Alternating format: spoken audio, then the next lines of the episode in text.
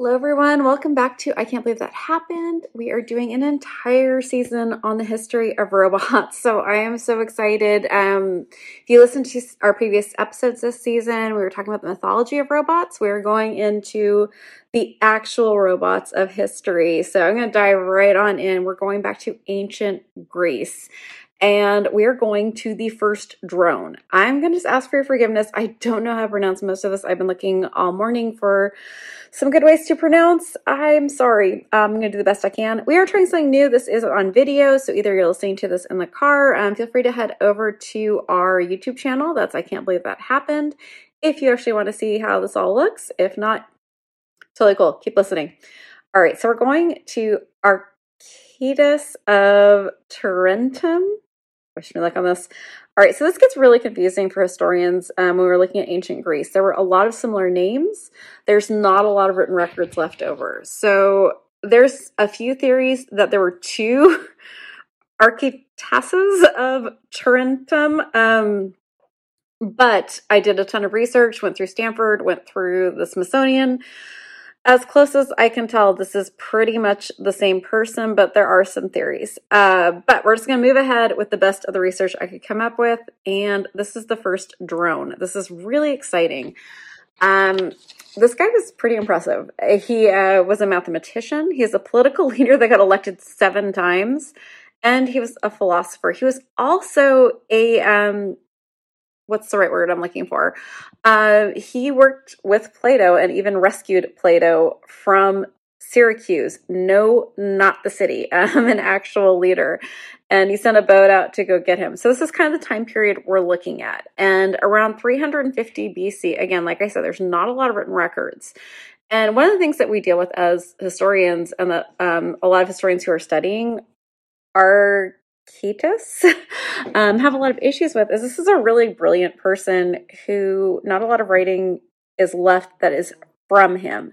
There's only four fragments, that's it, of his own definite work. Everything else is kind of hearsay and things that people wrote about their impressions when they saw something, or they're written by a historians that were writing about 50 years after his death. So it's kind of a little bit of a game of telephone tag.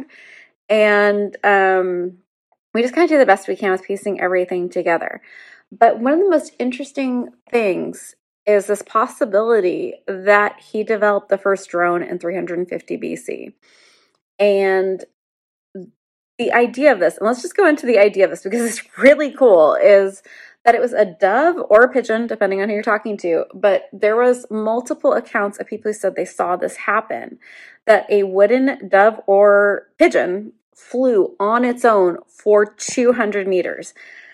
Uh, just, I mean, think about this for just a minute. Just a creature that flapped its wings, and the um, the accounts were that this creature flapped its wings, took off, and flew for 200 meters on its own.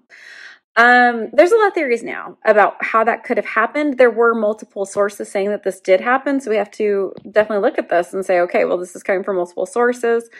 And each source said that the bird flew on its own. No, there's a few different ways to think about this. So we have to look at this as kind of like if you went and saw a magic trick and you said, oh my gosh, this person sawed this person in half. And then a hundred other people saw this and said, the person saw this in half, sawed this person in half, and we all saw it, and then they're back together and it's all great.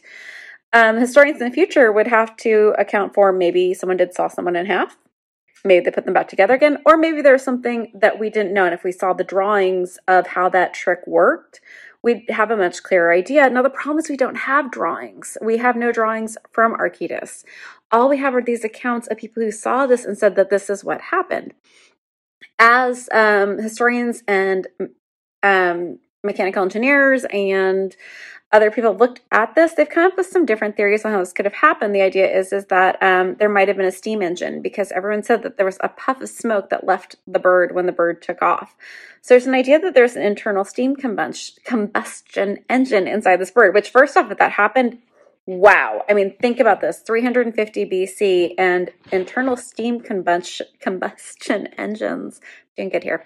Um, that's pretty wild, right? Okay that's a theory. The other theory is that there were counterweights and balances and string. So that is a theory. That's a possibility of how this happened. Or he developed something that is so cool and so crazy at that period of time. Now, right now it sounds impossible, but as you go through this journey with me through this season, you're going to hear about inventions that right now would blow your mind if it happened right now. And these absolutely happened back in the BC era. Like this absolutely was a thing. So as you go through this journey, you might want to revisit this episode and go, well, maybe there was a way this happened. And we're not going to know how this happened because we don't have the drawings of this. We don't have his mechanical drawings of how he created this bird. What we're going to have to wait for is some mechanical, curious person, someone who's really curious about how this could have happened and does research at what tools were available, what materials were available at the time, and what knowledge was baseline at the time. What would this very brilliant mathematician and philosopher have known?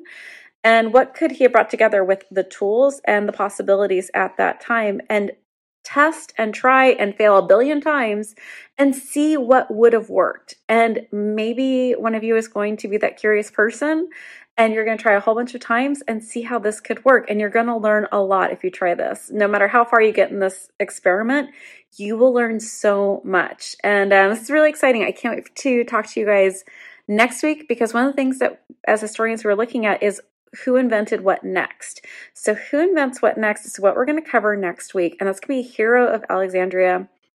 And he builds a clockwork bird um, and a whole bunch of other things. We are going to go into it. It is crazy. I had no idea these things existed in ancient Greece. So I am so excited to share this with you next week. But this is a few hundred years in the future. So we have to figure out what did what did Archytas know at the time? What tools did Archytas have at his disposal? And what could he have possibly invented that could have created a steam combustible engine bird? What would cause that poof of smoke? What would cause the wings to move? What would cause the bird to fly 200 meters? And is the only explanation pulleys? I don't necessarily know, but someone curious will absolutely come up with that. All right, everyone. I hope you have a great week. I hope you really enjoy these episodes as much as I'm enjoying researching them. I cannot tell you how my friends are um, probably getting exhausted with all of my very excited talk about ro- robots from the ancient world. So I hope you're enjoying this. Um, if you can, please share these episodes. I think they're really fun. I think it's actually really important to learn what's possible. Um, we're talking about the BC era. We're talking about time um, before you could just plug something in, before we had super tiny batteries. So all of these things that